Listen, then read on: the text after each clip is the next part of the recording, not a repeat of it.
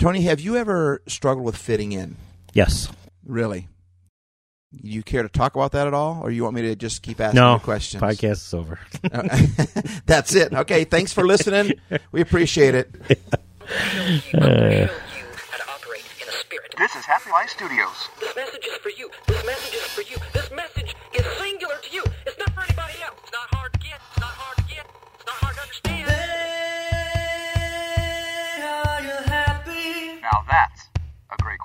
Does your sunset high? Does your sunset high? Welcome to Happy Life Studios. Hey, are you happy?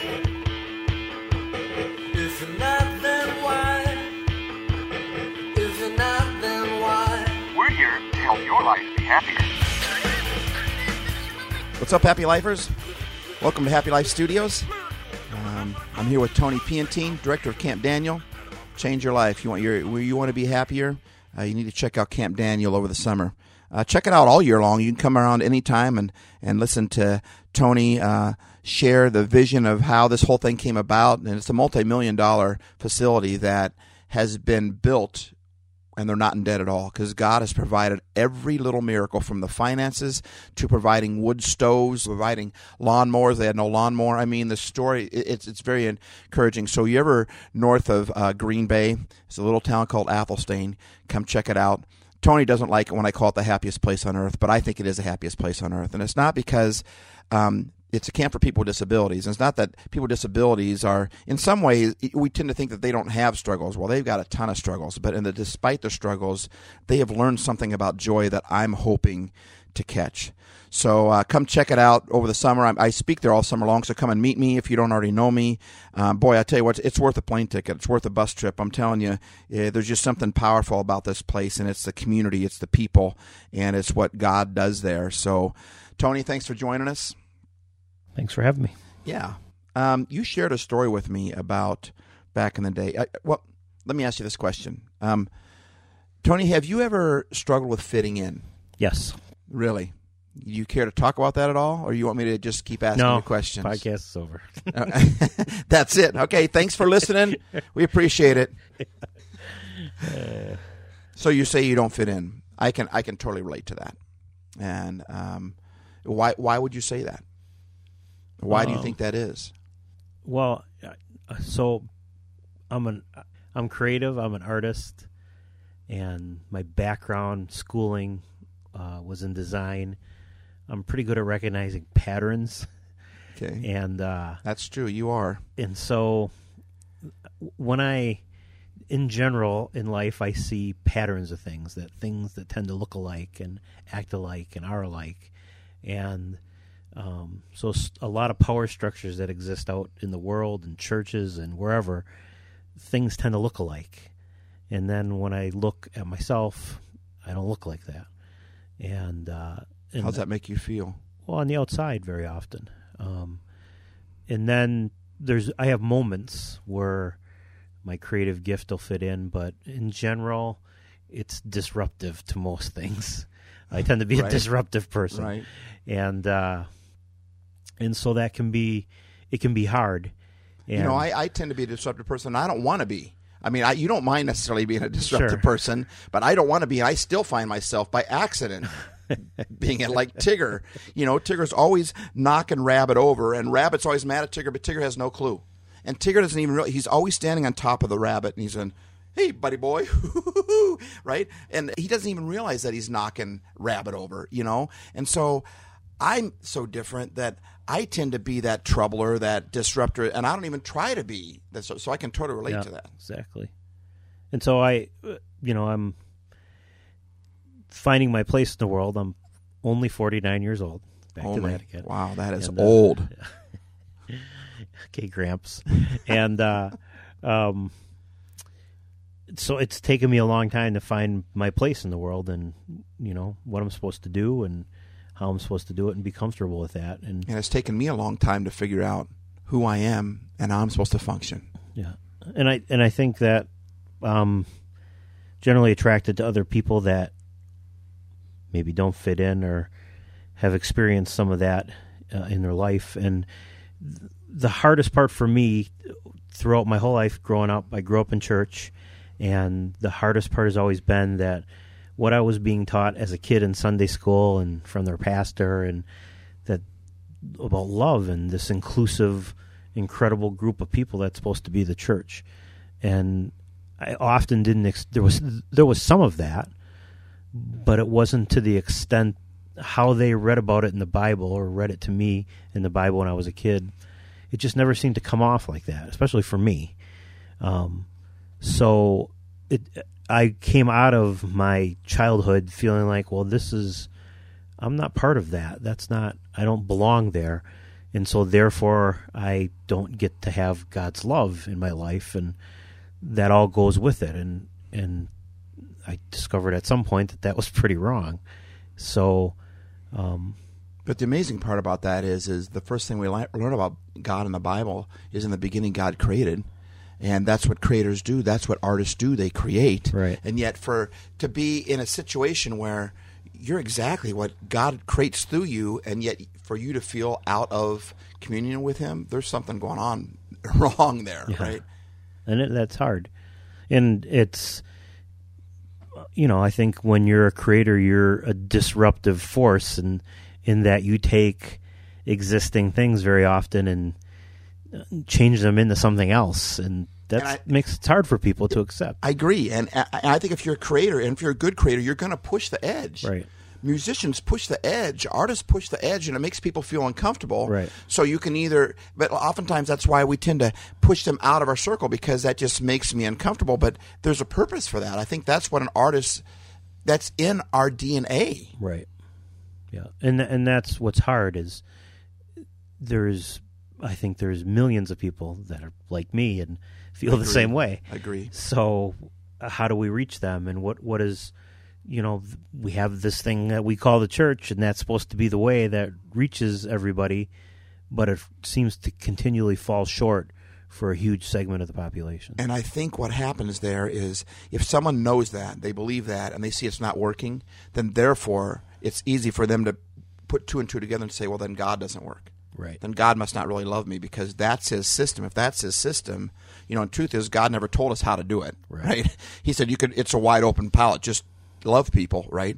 We turn in the system, and, and if they, this is the way God works, but I'm not accepted there, then I think people have rejected God because the system we had set up didn't accept them and i that's one reason why i'm here on this planet to let them know that that system might not have accepted you but you're still like you like i just said with you you know you you're a creator that you're never more in communication with god than when you're creating great artists will tell you you ask them how did you know what to paint well the canvas told me what to paint the canvas doesn't talk the canvas doesn't tell you what to paint but all art is incarnation in other words god creates through man right some of the songs that were written, or was it the Stairway to Heaven or whatever that was written like on the way to the studio? It just it just came. It just Right. it, it- I just did what the music told me to do. Well, that's God creating through us, and you you know I don't.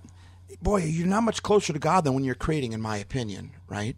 Um, and yet, you felt the opposite because the system that's set up tended to say that you weren't a part of that. Share the story about when you're a teenager, the teen talent story, the Right. Um the teenage competition we used to have in our Yeah. denomination. Well, it was a an outlet for artists. Uh, people could sing or play music or write music, or um, and then there was a section for visual arts. And uh, my sister sang and did well with that, and I was uh, I painted and I was into the visual arts, and I took first place in our area and region, and then took first place in the bigger tri-state deal, and then went on to the national competition and And we're placed- talking about a lot, right? Like Yeah. how many thousands of you would right. say there were tens of thousands back I would then? guess, yeah. Every state, I mean, every Yeah, and then denomination national. had that, and it was a national thing. And I got a ribbon in the national thing. And my my sister did well. She Did you Placed- win, win nationals?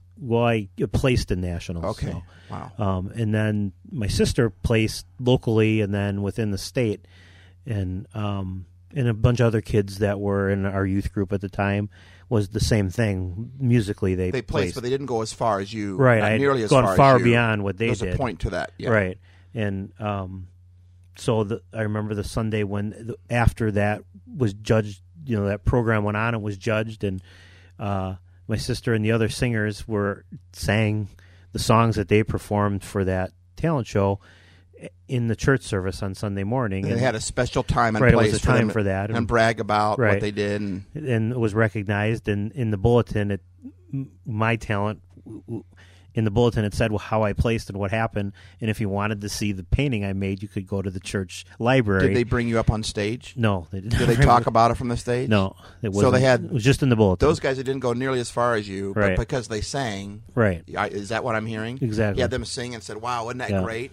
And you did a picture, and all it was was an ad in the bulletin saying, "Go look at it in the library." yeah library who knew where the church I didn't even know we had a church library to be honest it was behind the pastor's office I found out later Right. Well, and you don't think of people like, hey, dude, I want to go read a book. Let's see if there's a library in the church, right? Who goes in there? So Some of the staff members or whatever. So it's almost hidden out of you. So Right. how, how about how old were you then?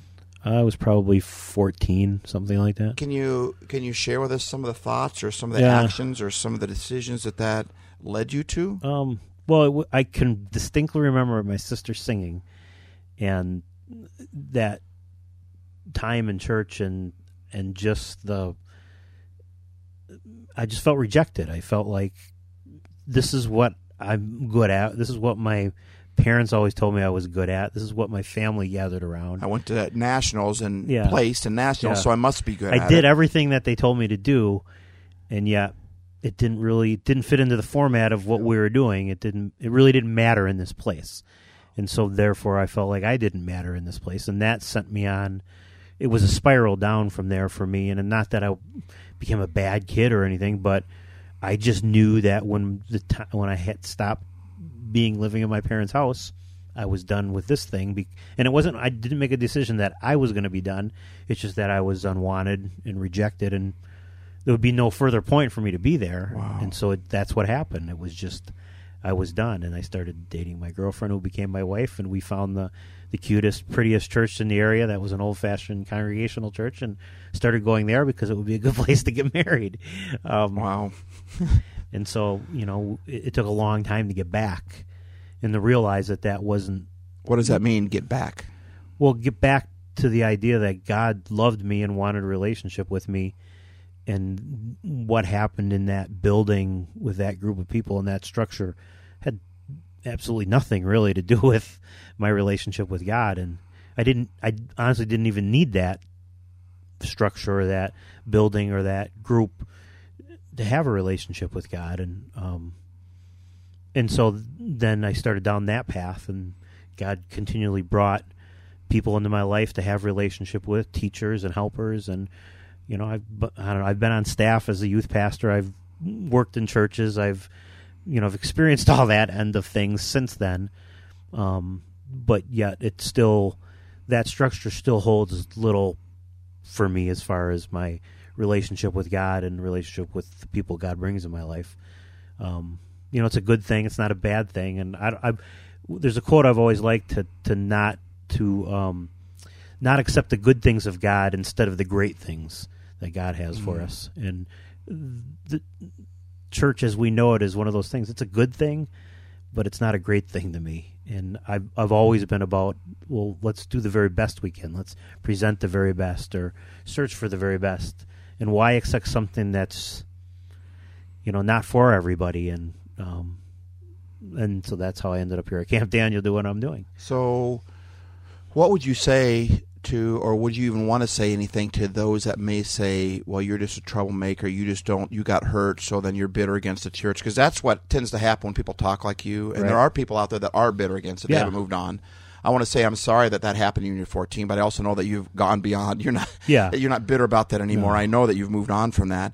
But what would you say to those that just say, "Well, you just don't.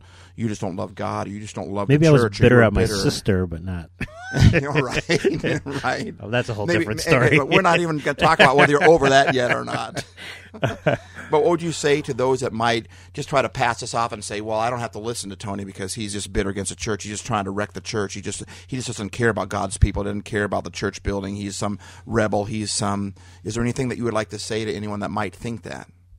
Well, the personal side of that for me is the the proof against that is that I've continually gone back into that system and into that structure and submitted to it and um and love the people in it and in desperation trying to change you know what that structure looks like in some way so it's more broad and it opens up to everybody and it accepts everybody and I've worked hard at that and I still feel like you know closing in on 50 years old and I still feel like mostly have failed and um And doing that and making Yeah, it more palatable. right. and- yeah. and so I don't know that I'm bitter about that, but I'm sad. It's there's people that are. I mean, most people didn't get to grow up in a Christian, loving, incredible family that I have.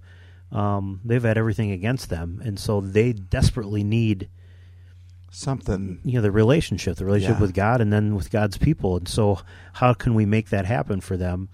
Um, there has to be a way that doesn't X certain people out or make people feel like they're not part of it. And I'm not, you know, I'm I've often been called the pot stirrer, or uh, Right. You know, I know that. I, yeah, I've got the same words to me, but it's Yeah. not true. yeah, it's I don't, and, And I've watched your life, and you're aggressively trying to find ways to be that special agent to to spread what God has given you. It's not like you're sitting back and just saying, "Well, that system is broken," or, Right. or whatever. I've watched you, and I know you, and I'm I'm a part of that whole thing with you, and you're part of my community, and I'm part of yours, and and um, but I'm doing the same thing. It's it's we just know there's people out there that need to know Jesus.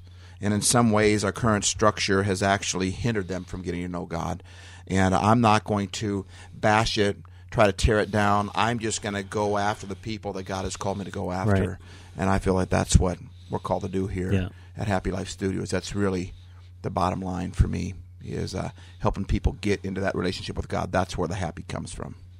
I- I will express though what is hard in this for me, and it's that people have a an idea in their mind of how you access God and what that looks like, and it looks like the modern day church, you know that structure, and so it's I can I can work. I don't want to try to work my way around it. I just I want to coexist with it, but there's an expectation, and it's um, it's hard to get people around that expectation sometimes um, and people who are in desperate need can't get beyond you know they, they need desperately need the love of god that's going to thoroughly change their life and then the people that god would put in their life To to help with them as they move along but they're so uh, they see the church as a power structure that's so wrong and so not worthy of being in or being part of that they won't take that step towards relationship and I don't. I have a hard time, you know, doing the Pontius Pilate thing and washing my hands of it. Right. I feel responsible, and I think God's heart is that we should all feel responsible, and we we have to find a way. And so, um, if anybody's left out, you know, we got to, you know, I you- you talk about the one sheep that that gets lost. It's worth doing whatever we have to do. Even Oprah at the Grammys, you know, talking about what does she say? Time's up. Yeah. Or the time is now. I mean, it's what are we going to do about this? There's people Right. hurting. It's time. Yeah. It's time to be that person God has called us to be and go out in the crowd that He's called us to go out Yeah. in, and uh, just see things bigger than the small box of this is the only way that it can work. Right. And so some of the things that have then helped me beyond that is, um, you know, I there was a point where I felt God kind of nudging us towards ministry and jump off a cliff that scared the crap out of me, to be Uh-huh. honest. But um, here we are doing it. We run Camp Daniel when you have all these various ministries and people around. But the cool thing in all of that is that God has continually brought, whether or not I'm part of a Sunday morning service or I've chosen to be a member of your typical church or not, God has brought mentors, God has brought teachers, God has brought people for me to mentor and teach. Um, there's never a lack. And I do live in the middle of nowhere. There's never been a lack of, of God's people around. Um, I feel more uh, backed and carried along, and that there's people bearing my burdens now than ever in my whole life. And I'll be honest, I haven't been, uh, other than going out to, to speak at a church service, I have not attended a church service on a Sunday morning quite thoughtfully, to be honest. I've made that choice and that decision. Um, and and you know then I, I there's then the attacks come well, what about your kids and my kids love god they love each other they love you know the ministry and what we do uh, my daughter's here doing it with us and so um, i've worked hard to not let n- negativity from the church to have any effect on their lives um, in the way that I experienced. Um, it's not that I kept them out of it because they've been in and out of it, and uh, but I really think that that's what's I. It comes down to trust, and I've had to learn to trust. God's going to bring along the people, the preachers, the pastors, whatever they are. The thing I need on that community. day, yeah, the community. That's what that's it is. What it is Church is supposed to be a community. and so that's and that's why happy life is important to me. Um, there's, I think that you have the ability to get around the United States and talk to a lot of different people, and we need we need a place where we can communicate, where we can encourage, where we can help each other. Um, if it's not a local church building, um, and I and I, I there's still room for that for me. I mean, there's you know I attend a lot of different stuff um, with people, but um, I want to I want to encourage and be around other people who know what rejection's like or know what it's like to live on the margins, and so I know you get around to connect with those people, and so that's why this is important. That's why it's important to come on here and even talk. And that's really what we want to do at Happy Life. We want to build a community of peoples. That's why I call you Happy Lifers because we're in this thing together. None of us are perfect, and none of us have this thing figured out, but together we can figure it out. And uh, so, Tony, I want to thank you for being very vulnerable and sharing your heart and leaving it out there, knowing that the attacks, the emails, the things can come.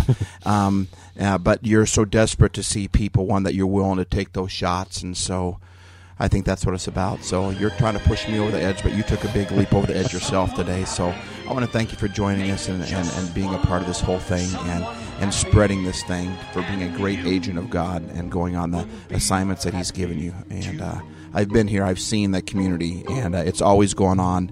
And uh, I like it a lot. It's a happy life community here for sure.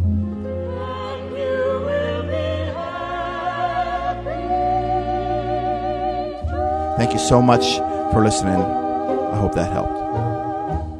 T-Base.